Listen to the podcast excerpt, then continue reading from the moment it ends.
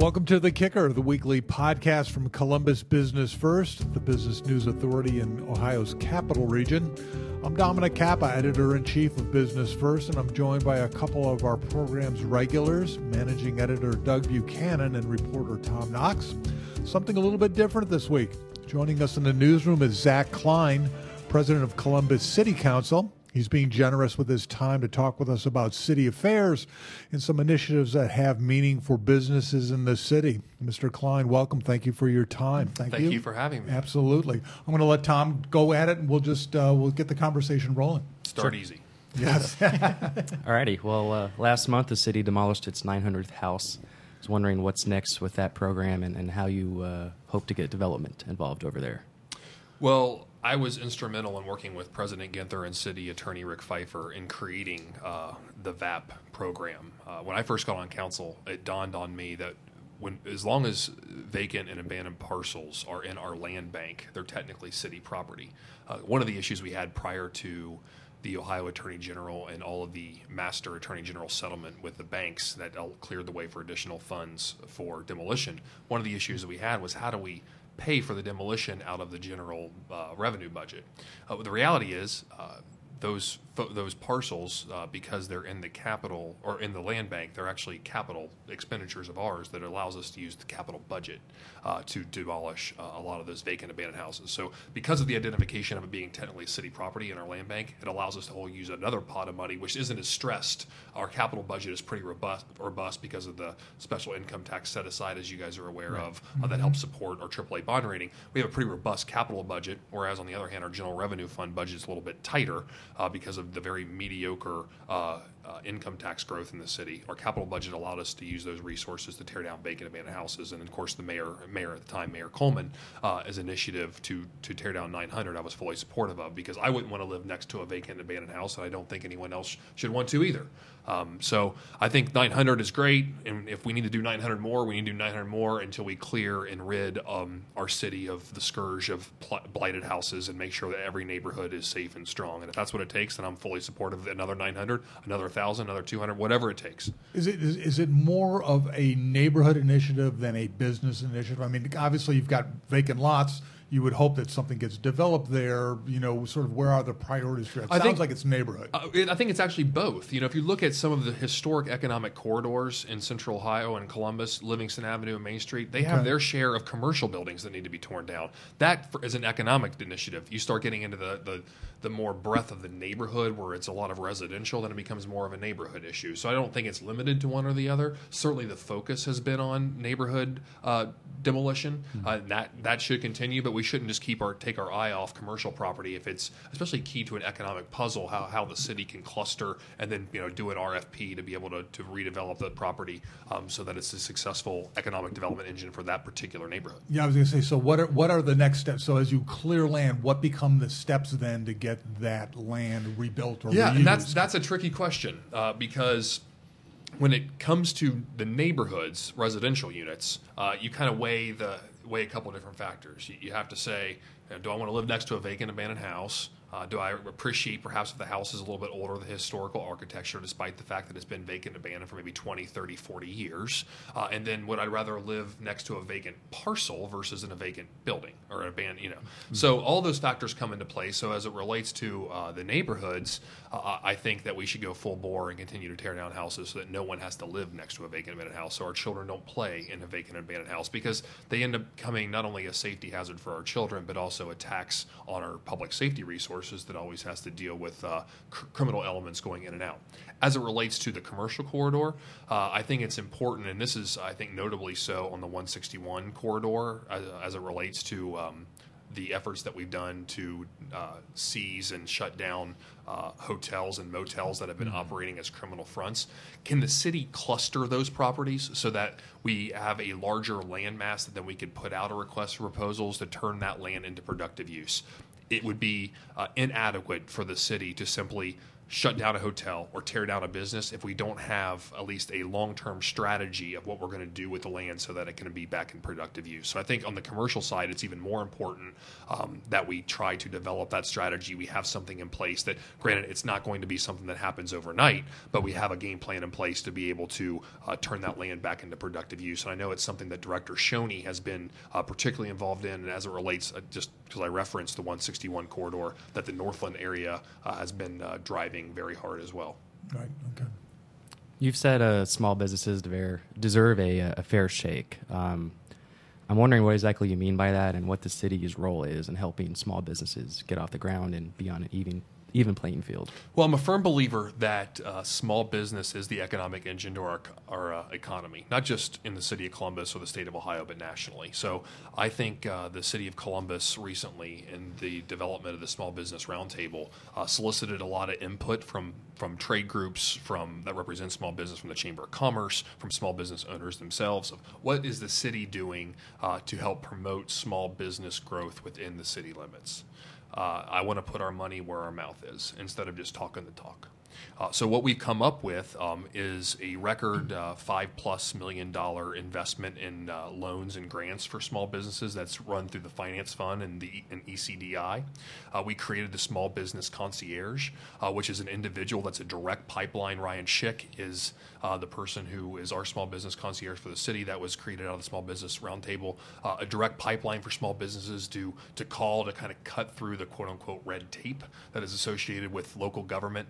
you know, our, our role as a city, um, whether it's small business growth or just business growth in general, is how can we create a, a competitive environment that has the just as much regulation as necessary to keep the public safe, but not too far that we're going to hinder the amount of business that's going to operate freely in the city of Columbus. And that's a priority for me uh, that I take when I do any sort of regulatory scheme for the city. I want to look at what goals are we trying to solve, and let's go up to the line, but let's not cross the line of the amount of regulations that's necessary because I think we need to have a, be a, a business friendly city, and that's a priority of mine. Is the is, I'm sorry, so is the business concierge is that uh, is that post to help uh, small businesses deal with the city, or is it more of like a startup advisor?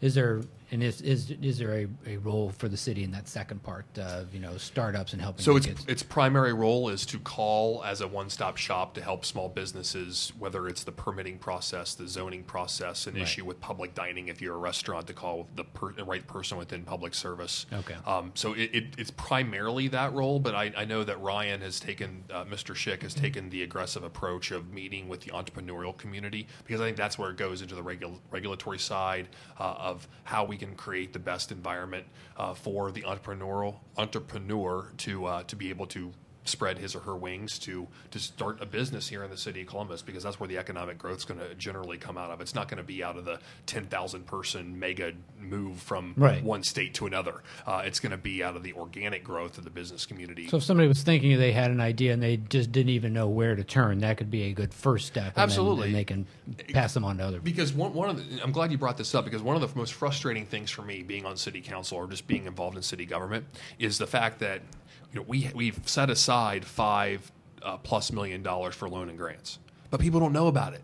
Mm. You know, so I think it's Ryan's job, it's the Department of Development's job, it's my job as a member of City Council to tell the story of what we're doing because it doesn't do any good to have a government program that the city is offering if no one's taking advantage of it because they don't know about it. Right. Uh, so I think the small business concierge plays a role that if you're an entrepreneur and you want to get hooked up with this, like maybe point him in the direction of the finance fund, point him or her in the direction of ECDI, so that that, that uh, small business idea can be vetted, and if it's eligible for funding, we can help it get off the ground. Do you get a chance to get around to other cities? So interestingly enough, I do, but not necessarily on my official side. I referee Division One women's college right, basketball, so I travel a lot to a lot of different cities. But I typically don't meet with mayors or other city council members when I'm there, mainly because the games are on the weekends or at night. Yeah, yeah. yeah. Okay. okay. You mentioned uh, cutting red tape. That's a common thing cities and states talk about. Uh, how do you actually quantify if you're actually doing that?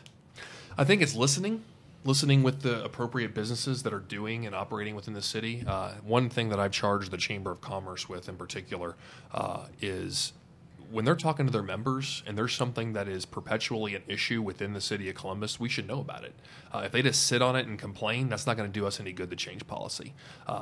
I don't know because I don't operate in that sphere of what red tape is overburdensome or excessive without listening directly from the business owner. Uh, the business owner needs to uh, inform us at City Hall what it is so we can uh, pull together the appropriate uh, people to determine whether whatever hurdle we have created is appropriate or not. And if it's not appropriate, if it's too aggressive, if it's too overburden, if it's overburdensome, uh, then we should do what we can to call back that regulation. Uh, if it is necessary, at least we've had the discussion of why it's in place. Is there a, a common complaint among businesses uh, about starting a new business or growing? I haven't heard any. Um, you know, one of the things that the Small Business Roundtable uh, vented to us was kind of this one-stop shop, which was the result of the of the small business concierge. Mm-hmm. Like, who do you call in a city, that, a city government the size of Columbus, if you have a question about uh, something? So, the small business concierge being the point of, of contact was a, like I said, it was a creation out of the the dialogue that took place at the Small Business Roundtable as a as a go-to person to help cut through the red tape and at least point the person in the right direction. You pushed for increased recruitment in minorities to police jobs. It was a big part of your neighborhood um, uh, improvement and neighborhood protection efforts. I, I, we're curious how the program has gone and sort of what steps are being taken now and, and where do we stand in that program to better balance the look and the, and, and the, uh, the diversity of the police force. So I'm a firm believer that whether it's our public safety forces, our teachers, our nurses, city government itself needs to look like the community we live in. Uh, and frankly, I think our efforts are decent. We need to do a lot better. Uh, my particular idea and, and focus has to do with this pipeline of Columbus City Schools and Columbus State and being able to recognize the uh, wide, expansive, diverse talent that we have within our school system. How can we get them from the, from Columbus Public or even a neighboring Columbus because of the win-win districts uh, in a partnership with Columbus State into our academies?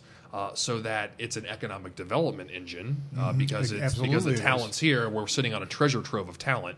Uh, we're utilizing a resource like Columbus State so that they could get an associate's degree and then they can come directly into our uh, police and fire academies. It's a little bit easier with fire because you can start fire at 18. Uh, state law, in order to have a gun, means you can't start the police academy to 21. So you have a three year gap from high school um, to the police academy. So it's a little bit more challenging on the police side. Um, so I've had some initial conversations with Dr. Harrison at Columbus State, and it's a priority, I think, for me and Mayor Ginther, and now that Mitchell Brown, the former safety director, has joined council, uh, is how we collaborate with the private sector. Uh, in this instance, Columbus State specifically, Columbus Public Schools, uh, to create a pipeline so that talent is identified early. Uh, police officers and firefighters get into the school to identify with with uh, guidance counselor and principals the right appropriate people that may be interested in these careers. these are great paying jobs. They provide for the fam- they provide for families. They protect our neighborhoods. And how can we create a system where we can have classes that are local kids uh, that come from different walks of life and have the opportunity to, to patrol our streets and save our lives as men and women of police and fire.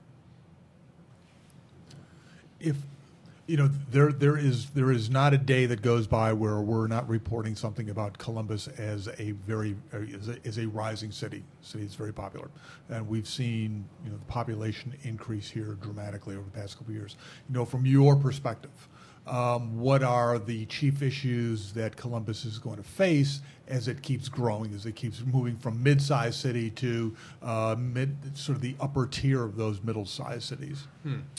I think transportation is going to be a huge piece of our growth puzzle. Uh, I know historically, before my time on council, uh, there was talk about mass transit, light rail. Um, I personally believe that we are now uh, ready to renew that conversation again. Uh, it's an expensive proposition, very expensive, and we can't do it without state and federal help. Uh, but I think what we should be doing, uh, and what I've talked about on the campaign trail uh, before I was reelected in this past November, is it's time to engage in a community dialogue on what we want. Uh, I will say that this is completely anecdotal, but on my social media page, 90% of the comments about how we, is how we need light rail. Um, again, no scientific evidence, but that seems to be what people are always talking about. Is that the answer? what is the cost for that? What would a system look like? After we get approach state and federal funding and we're able to knock that off the total price tag, how much are we willing to put, put out of our pocket to make that happen? Uh, those are all conversations that I think we're ready to have before we kind of make the commitment. Mm. Uh, but I think we're ready to have those conversations as a community. Uh, additional to that, I think we have a dearth of affordable housing options in the city of Columbus.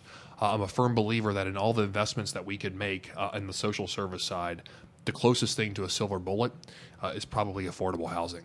It strengthens neighborhoods. It gives stability to children instead of jumping from school uh, to school in one calendar year. I think it creates uh, a safer neighborhood to live in. Uh, it brings stability to the family unit. Uh, and I think that if we make that investment, also increases health outcomes, believe it or not, as well. But if we make one investment as a society in, the, in Central Ohio, is we need more affordable housing unit options. So that's sliding scale, rent assistance, permanent supportive housing, uh, because the numbers on the community shelter board side are going up, but there's no place for folks to go. Uh, and that with the great success that we that we have within the city uh, means that we have the influx of folks that are living here and paying market rate but we're short, according to the latest study I've seen, 54,000 units uh, in central Ohio, not just unique to Columbus, but in central Ohio. So, what's the aggressive decade plan at 5,400 units a year over 10 years to address that? Do you do you foresee any, or uh, give us a sense for the relationship between the city and the, um, uh, the, the surrounding cities over the poaching of companies? uh, and the use of tax incentives to do that. You know, that had been an issue that uh, that the mayor, Mayor Coleman, raised a number of years ago, and it was sort of met with with with deafness. Um, I'm yeah. just kind of curious what the state of that is these days. So. I, I think it's not economic development if you're moving uh, jobs from one zip code within Central Ohio to another zip code. That's not job creation. That's mm-hmm. just job movement. Uh, and we shouldn't be incentivizing that because it's not good for the healthy uh, overall economy of Central Ohio. What we should be incentivizing are new jobs. Um, so if you're moving 10 jobs from point A to point B but creating five, let's incentivize the five, not incentivize the 10. Um, we need everyone to buy in. You know, tax incentives and abatements are important tools in our economic toolbox in order to compete uh, not just with other cities across the United States, but also within our suburban friends. You know, we're very aggressive uh, in competing with Dublin and competing with Westerville and New Albany. Uh, I, I, would like to say I, I, we should live in a world where there's no incentives and that everyone would compete on the same playing field of which the great amenities of a community, but that's not, you know, that's a fantasy world. So as long as um, as long as we live in a world where we need to compete, we should aggressively do so. Uh, uh, in the same breath, we should continue to work with our municipal friends and our suburban friends to ensure that we're not poaching each other's jobs and we're, and we're using our economic development packages wisely uh, because they are a tool for the taxpayer uh, in order to benefit our our city. Um, so if it's too aggressive, then our general fund revenue side hurts, and we can't invest in police and fire. We can't invest in rec centers. But that's not unique to Columbus. It also hurts Dublin. It also hurts New Albany. Um, so it's important that we continue those dialogues to make sure that everyone has buy-in, uh, so that we're com- we're competitive as a Central Ohio community and not just one-off competitiveness amongst intra-fighting in the suburbs. I'd like to go back to the, the light rail because I find that fascinating. Um, how do you move past the albatross of money um, and who's going to pay for it and how much it's going to cost? Because it does seem like it has some momentum, but nobody really wants to pay for something that big. Well, that's exactly why I think we need to have the community conversation. I think we need to see what the price tag, like that, we need to design it out, see what the price tag is, and then ask the community if they're ready to pay for it. Because a lot of folks, I think, are very aggressive, as you've noted. Like we need it, we need it. Mm-hmm. Well, that's great. Perhaps we do need it, but are you willing to pay for it? And that's not a question that I need to solely answer as council president or that Mayor Ginther needs to answer as the mayor. That's a question that we need to answer as a community. But we still need to actually spend some money to get the design. I mean, uh, is there any uh, amongst your fellow council members? Is there any support that you're seeing to at least take that step? And you know, I mean, once you because once you take one step, I mean, that's going to get everybody's attention. Uh, you know, even before the design study comes back. Yeah, and, and I think again it goes back to the community dialogue. And, and, one thing that I consistently heard from my colleagues on the campaign trail when asked about light rail and transportation yeah. generally within the city of Columbus yeah. uh, is that folks believe we're ready to talk about it. Okay. Um, and, and I'm not sure what that timeline is, if whether it's tomorrow or within the next year or two, but I think people are primed, well, on the government side as well as on the neighborhood side, to sit down and figure out what we want, not just for Columbus in 2016, but when that projection of a half million people come to Right. Columbus over the next 20 or 30 years. Uh, how are we going to move them from point A to point B? Because we do a great job uh, on the drivability side, which probably hurts us on the trainability side. We do a, a decent job to good job on the walkability side. There's still some neighborhoods that are lacking with the walkability and access. We do a pretty good job on the bikeability side. Really great from north to south. We're getting better from east to west. Uh, but on the trainability, mass transit side, we're clearly lacking. We don't have those options here. Um, so it's time for us as a community to sit down and talk about what that means for the city, how much that costs as a city, and after state and federal folks hopefully pitch in, uh, which I don't think it exists if they don't pitch in, what the final price tag is, and then we need to ask everyone in the community: Are you ready to open your pocket to make this happen for the city of Columbus, or is it more just lip service and something that's more aspirational? So, in, in your mind, does the community consist of Franklin County and, and Columbus, or does it include the, the, the surrounding counties? It's an interesting question. I think we have to start small and build big. Okay. Good. So you want to get buy-in locally and then expand. I'm a big there. buy-in person. I, I, I think um, the secret sauce for the city of Columbus has always been our collaborative spirit, our collaborative spirit with our friends in the private sector, our neighborhood friends, friends in labor, uh, and I don't understand why we wouldn't continue that collaborative approach um, on a major, major issue uh, like light rail without getting the buy-in from the county, from local suburbs, because at the end of the day, the growth is Central Ohio growth. It's not just City of Columbus proper growth. Let me uh, extend that uh, answer you just gave. I mean, more generally, should we expect to see any differences in the in the approach taken by the Coleman administration now that we've got a new mayor and new council, uh, you know, as regards to the economy? Uh, I can only speak for myself, can't speak for Mayor Ginther, uh, but I think that Mayor Coleman has left um, a great legacy and has written a terrific first 16 chapters of a book. Uh, and it's up for us to continue the book uh, and to continue the momentum uh, that the city of Columbus has with the partnerships we have with the private sector in order to, in order to uh, continue that economic momentum in the city of Columbus. So, as far as I'm concerned, uh, concerned, I think we have a special thing going in the city of Columbus, and if it's not broke, we shouldn't fix it doesn't mean we shouldn't improve areas that need to be improved, but the overall atmosphere of partnership and collaboration shouldn't be changed. I tell you, when I when I do travel the state uh, and meet with friends. Um, you mentioned earlier, like, do I ever travel to different cities? Uh, when I do talk to colleagues, mainly through political dialogue, frankly, but um, I hear the problems they have in their community, and you know perhaps it's police community relations, or perhaps an issue with their chamber of commerce. And my always question is, well, why don't you call the head of the FOP or call the head of the chamber? And they'll inevitably say, "You actually talk to those people?" And it's like, of course I do. Um, you know, that's how we get things done here. Right. We can't do things in a silo and expect to be successful as a city. Uh, we need the help of the private sector. We need help of neighborhood leaders, of the faith community, of labor leaders, in order to all of us joining hands move our community forward. Uh, I will continue that. Uh, that is a priority of mine, and that's the best collaborative partnership we can do for the city of Columbus and Central Ohio. In, in your mind, where, where where's the next development frontier for the city? Is it Franklinton? Is it is it the Hilltop? Is it 161? Where is the? Uh, let, let's start first. Where is the most pressing need right now to sort of improve uh, either areas or neighborhoods to promote business development, and job growth? Um,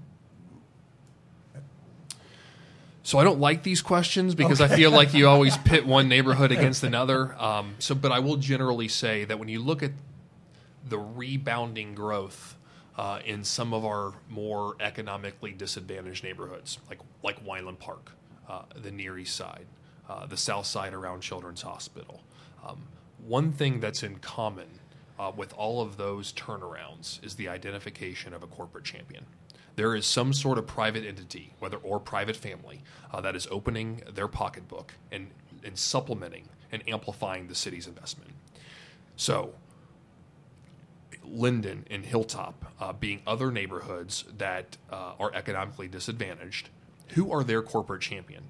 Who's going to partner with the city uh, to help turn around those neighborhoods?